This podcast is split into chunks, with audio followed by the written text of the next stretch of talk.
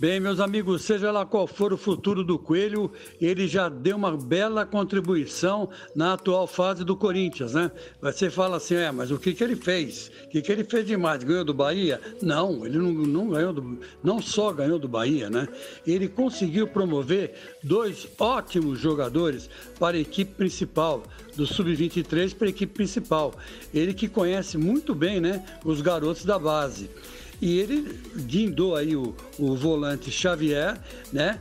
E o atacante Rony, né, para jogar com os profissionais. E no primeiro jogo, contra o Bahia, 3 a 2 já deu tudo certo. Os dois são bons, né?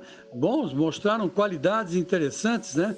E que daqui para frente só podem ajudar o Corinthians, né?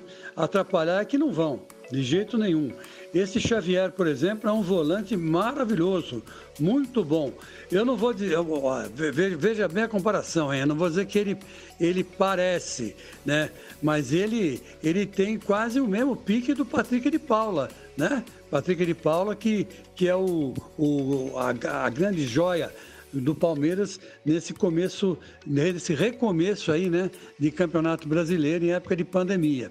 E o menino Rony marcou um gol, marcou um gol de centroavante, né? Marcou um gol de atacante impetuoso, né? Garoto jovem, tem uma, uma história bonita, né? O irmão jogava no Palmeiras, morreu do coração, e ele agora prometeu para o pai e para a mãe que vai cuidar dos dois. Quer dizer, é uma história la corintiana.